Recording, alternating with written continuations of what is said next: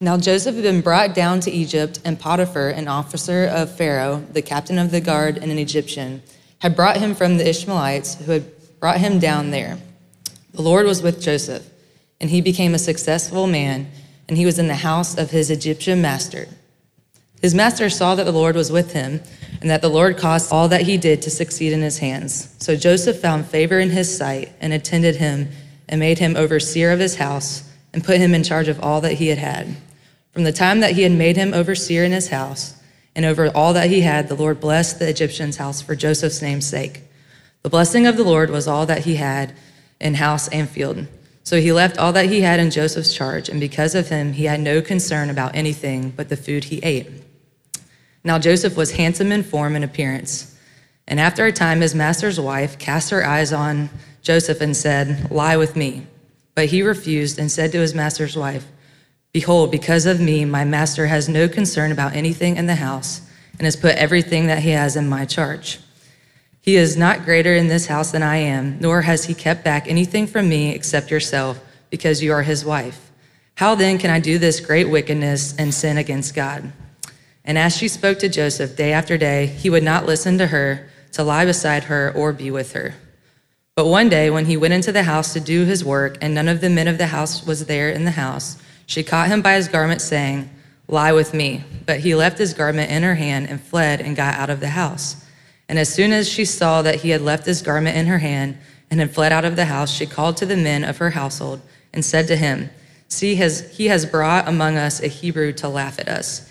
He came in to me to lie with me, and I cried out with a loud voice. And as soon as he heard that I lifted up my voice and cried out, he left his garment beside me and fled and got out of the house.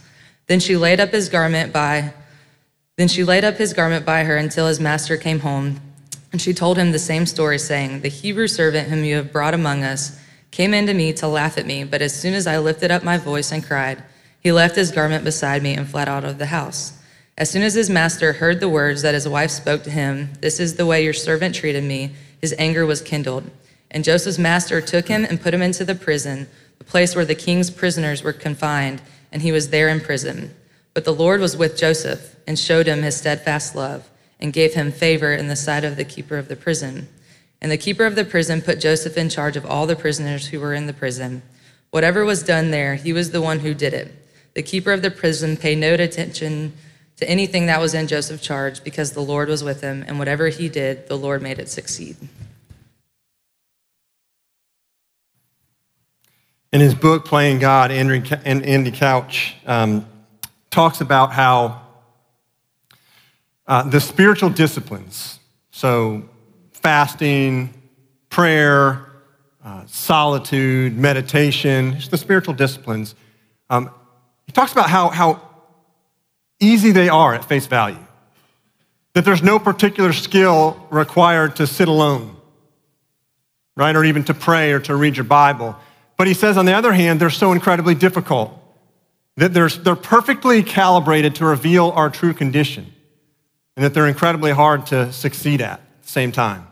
And he talks about, he gives this personal story of an example of fasting and food, where he offers his own testimony, which is, is humbling, as he says.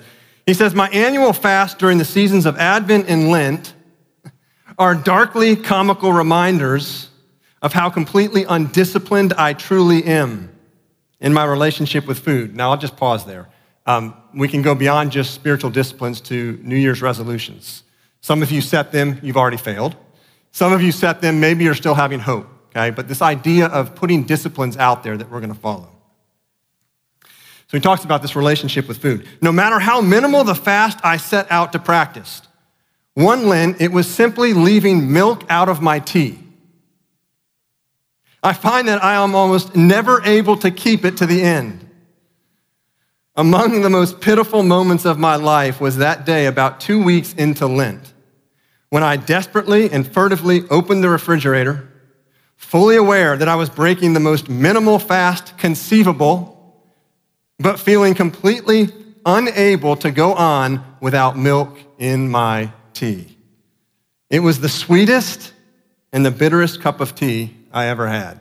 And then he goes on to say, when we practice the spiritual disciplines, we discover how deep runs our commitment to our own autonomy and comfort, how we are addicted to the approval of others, the sound of our own voice, and the satisfaction of our appetites. So the question is how do you remain faithful in the face of temptation, tempted to satisfy your own desires, tempted to be autonomous, tempted to live your life on your own, to satisfy your desires, all these things? How do you remain faithful? When typically, when you set something out in front of you, you find that you fail over and over? How do you remain faithful? This chapter in Genesis 39 is a story about faithfulness. And it talks about really three ways that are important for us to, to remain faithful in the face of temptation. The first is God's faithfulness. There's a phrase that appears in this chapter four times. It, first shows up in verse two. It says, The Lord was with Joseph shows up again in, in verse 3, and then it shows up twice at the end of the chapter after Joseph is thrown in prison. The Lord was with Joseph. Now let's break that phrase down for a second. Who was with Joseph? It says the Lord. Now in your Bibles, it's in all capital letters. That's important. It doesn't say that God was with Joseph or the Lord, lower caps, with Joseph but the Lord, all capital letters, which means this in your English Bibles, when you read that word in all caps, that is the covenant personal name of God.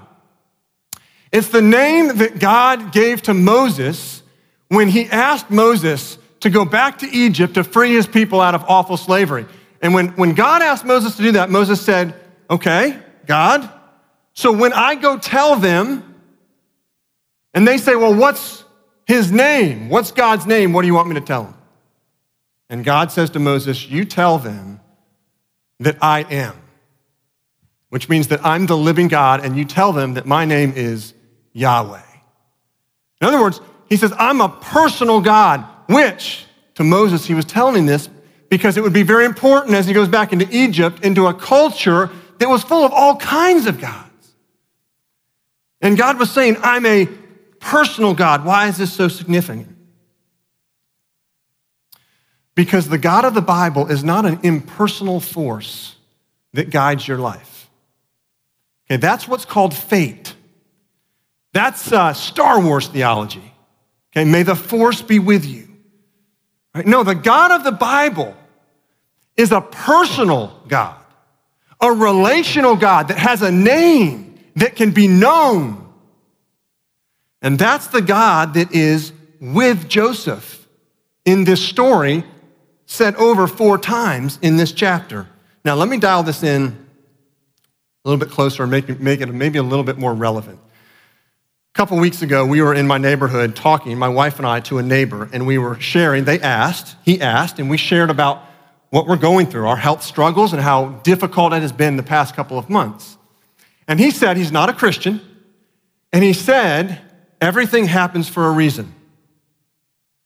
Now, that's a common phrase that we say in the midst of suffering. In fact, even believers, and you may say it to people, you may have said it a lot. It's not wrong, but it's a phrase that can be interpreted to fit almost every worldview. It can fit Star Wars theology. May the force be with you. Uh, it can fit into Buddhism. It can fit into Hinduism. It can fit into Islam. It can fit into this New Age spiritualism. Right? That everything happens for a reason. The Bible offers a much deeper resource when it comes to suffering and hardship, much deeper than everything happens for a reason. The Bible says that God, the personal God who has a name, invites you into a season of hardship and suffering with Him that God says, Come with me. In the Joseph story here, just in chapter 39, God invites Joseph into prison. Last week in chapter 37, God invited Joseph into the pit. God invited Joseph into slavery. He says, Come with me into a season of hardship and suffering. God says, Come with me into unemployment. Come with me into depression. Come with me into rejection. Come with me into failure. Come with me into cancer. Come with me into trouble and hardship. Jesus says, Come with me into my suffering. Join me in my suffering. You see, there's a, there's a personal invitation, not just a generic everything happens for a reason, but a personal God with a personal name that says, Come with me, and He's with you. I'll take it a step further than last week. I said last week that God does not choose any suffering for you that He doesn't choose for Himself. We can take that a step further. God does not invite you to a place where He is not present. God does not invite you to a place where He is not present. You know, one of the questions that comes out of this story of Joseph is why is he so resilient? I mean, we're not even halfway into this story. You haven't even seen half of what happens. But so far, you read it and go, how does Joseph keep bouncing back? Right about when it gets as worse as it can get, it, it takes a turn for the worse. And it's only, it's a gut wrenching story. It's a tragedy. And you say, how does Joseph not just pull the ripcord? He keeps bouncing back. The reason is, is because what you'll see is that as Joseph's situation constantly changes, it goes up, it comes crashing down. It goes up, it comes crashing down. That while Joseph's situation changes, God's relationship to him never changes. That God's relationship to Joseph is constant. It was the same with Joseph in the pit as it was when Joseph was ruling Potiphar's house. that God's faithfulness is unchanging. Verse 21 But the Lord was with Joseph. This is right after he gets thrown in prison.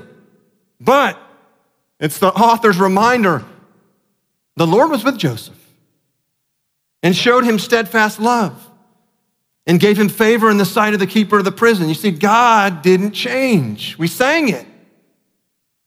God does not change. Even when our situation goes up and down, back and forth, so that God's relationship to us never changes. Polycarp, he was a bishop of the church in Smyrna in the second century. He was burned at the stake for his faith in Christ at the age of 86. He was the last uh, surviving person that we know of that had a relationship to one of the apostles. He was a disciple of the apostle John. And listen to what Polycarp said. Listen to this exchange moments before he was going to be lit on fire. The person in charge of his execution said, Reproach Christ and I will set you free. And this is what Polycarp said in reply 86 years I have served him, and he has done me no wrong. How can I blaspheme my king and my savior? You realize he's saying that moments before his flesh is about to get lit on fire. He has done me no wrong. Can you say that about God this morning? Regardless of what you've been through, can you say, God has done me no wrong? Your answer to that question, your functional answer to that question, will reveal whether functionally at a heart level you believe that God is faithful and that his faithfulness is unchanging. Because if God is faithful, no matter what comes across your plate, no matter what comes into your life, you can say, God has done me no wrong and he will do me no wrong. God is faithful.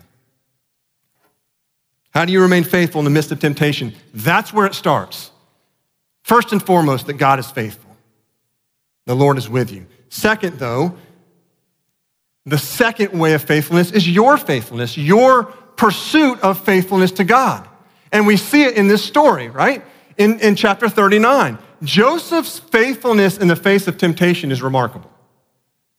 It's remarkable. Now, typically we go to the place in this chapter, and, and it's front and center. It's the most visible, it's the most shocking that when Potiphar's wife tries to throw herself on him, right, what does he do? He flees. In fact, this is the Old Testament story that gets kind of coupled with the New Testament command to flee sexual immorality. This is kind of a picture of it.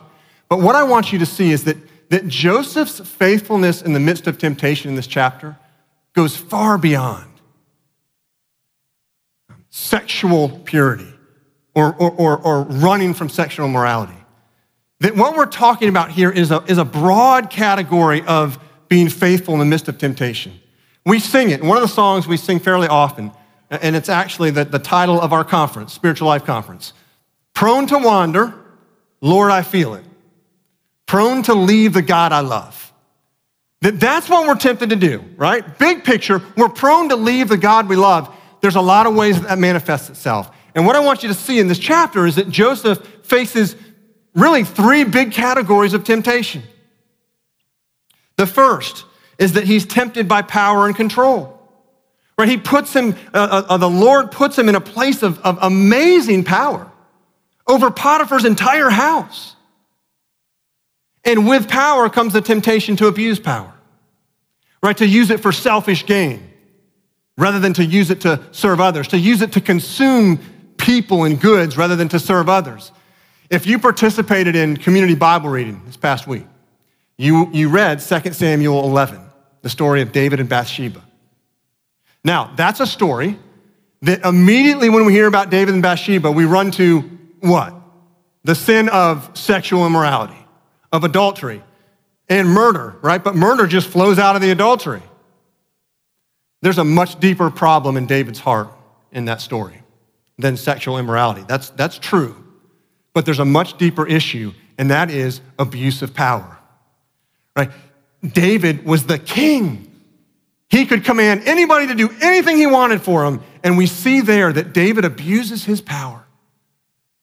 He abuses his power to please self, to, to serve self at the expense of others. That's the real issue going on there, is it's a power issue. And you and I face the same thing with abuse of power. Husbands, you can abuse your power that God gives you as the head of the house to ruin, to frustrate your wife and kids. Or you can abuse your power at work, right? To make your life very easy and simple at the, at the expense of those who work under you. Or you can, you can abuse your power as a coach, using players to enhance your ego.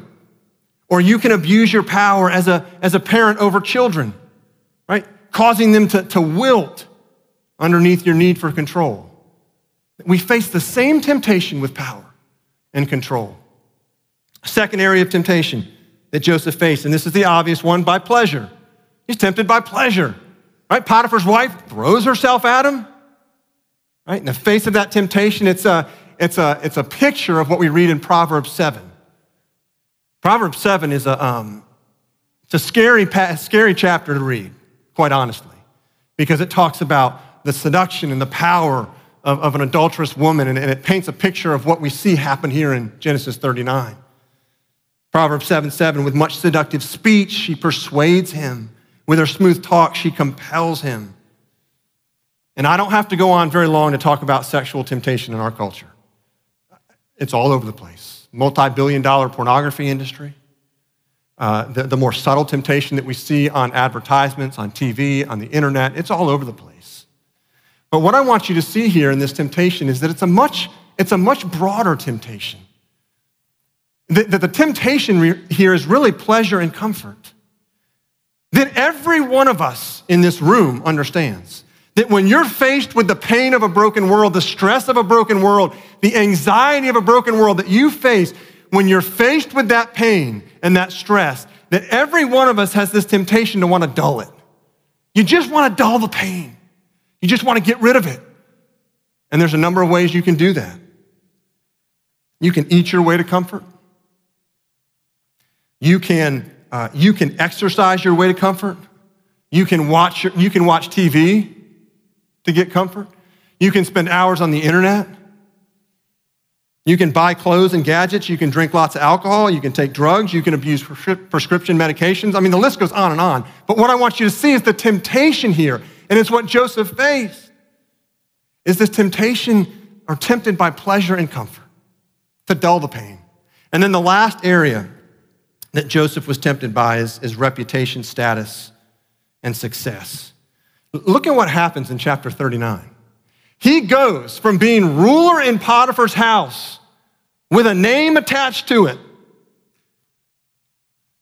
to being a prisoner with a slandered name. I mean, look at that.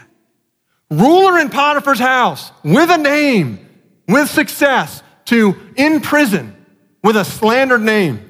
In fact, if you look at the, uh, you talk about identity crisis. Look at the identity, the circumstantial, situational identities that Joseph finds himself in in, the, in this chapter. There's, there's three of them. One, COO, Chief Operating Officer of Potiphar's house. Okay, he was still a slave, but he was COO of Potiphar's house. Then, sexual predator, rapist. Then, prisoner in jail. I mean, look at that. Look at the different circumstantial identities that Joseph finds himself in in this chapter. And that brings me to the point to sum up this, this uh, you're being faithful in the midst of temptation, is that at the core of temptation is identity. At the core of temptation is identity. We can talk about the tempted by power, control, tempted by pleasure, comfort, uh, tempted by success and reputation and what people think of you. We can talk about all those, but when you boil them down, it is a temptation to build an identity apart from God. It's a temptation to build a name, to make, make yourself worth something apart from God. And we see this very subtly. It's interesting in the first couple chapters here by the cloaks and the robes that Joseph wears. It's really powerful imagery. When you go back to the beginning in chapter 37, Joseph wore a robe, right? It was the robe of many colors. It was the robe his daddy gave him to say, You're my favorite son. And so Joseph put it on, and we know he was proud of that thing because he got the dream from God that also gave him favor, and he announced it to his brothers with no problem in arrogance and in pride. See, he had that coat was on him, and it identified him as the favored son, the one his dad loved, over and above his brothers. It elevated him up. And then what happened? That coat got stripped off him when he got sent into slavery. Now in chapter 39, he's wearing another coat, isn't he? And this, this was the outer garment that would be worn by uh, those that are well to do, those that are successful. He was wearing the coat that identified him as the, the COO, the ruler of Potiphar's house, successful, well to do. And what happens to that coat? It gets stripped off him by Potiphar's wife. You see, Joseph is learning to put aside cloaks. More than that, God's faithfulness to Joseph refuses, God refuses to let Joseph build an identity apart from him. And the cloaks coming off are, are, are, are imagery of that. Then he refuses to let Joseph build any kind of identity, identity apart from him. 1 Corinthians 13, 10, 13 to 14. This is you know, one of the go to verses in Scripture about temptation. We read verse 13, we often don't read verse 14. Listen, no temptation has overtaken you that is not common to man. God is faithful, and he will not let you be tempted beyond your ability. But with the temptation, he will also provide the way of escape that you may be able to endure it. Now, here's verse 14.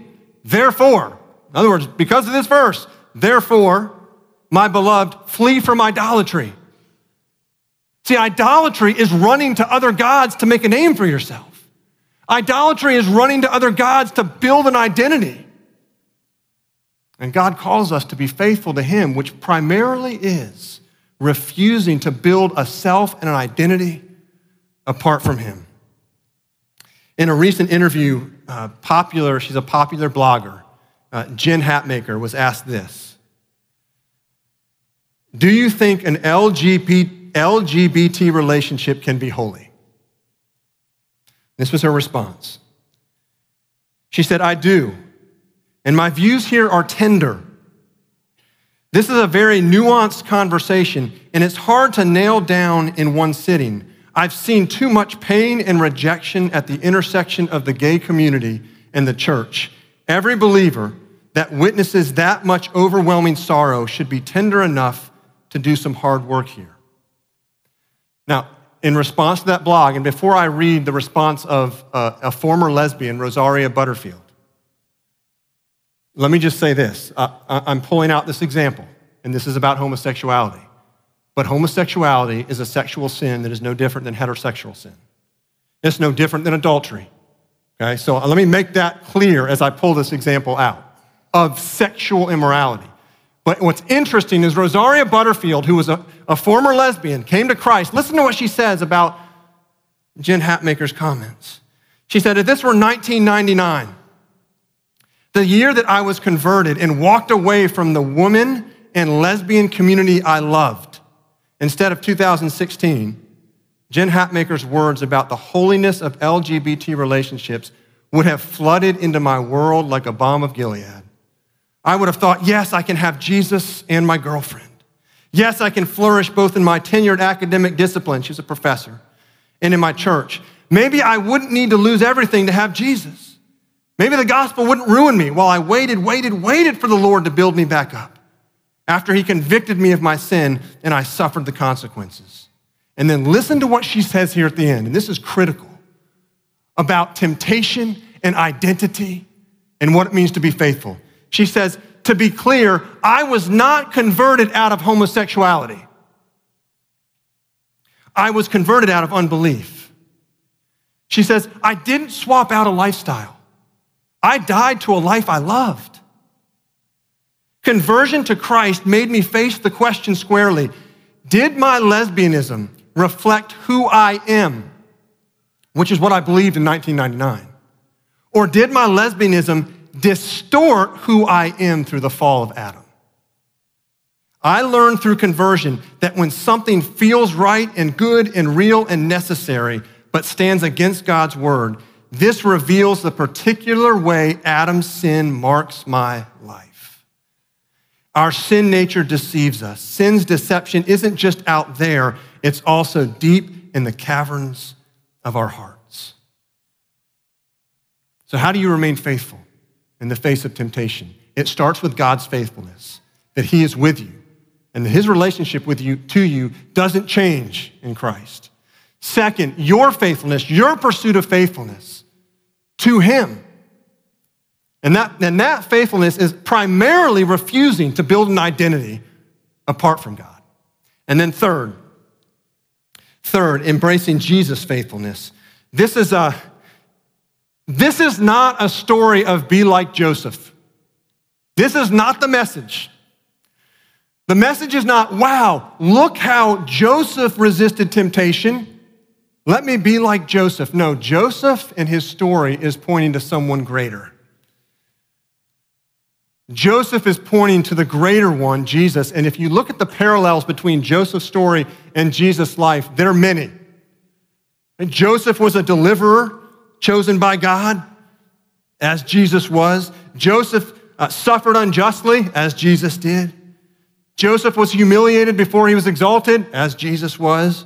Joseph forgave the very ones he hurt that he betrayed, as Jesus did. Right? This story points us to the gospel. It points us to the one, to the person, Jesus, who was faithful in the midst of temptation for us. Matthew chapter 4. The Spirit leads Jesus out to the wilderness to be tempted by the devil, and the devil tempts Jesus three times. And what's fascinating is he tempts Jesus in the three areas that we just talked about that Joseph is tempted by. The devil tempts Jesus in the area of pleasure and comfort. He says, Jesus, turn these stones into bread. Jesus hadn't eaten for 40 days. Jesus resisted. He tempted him with power.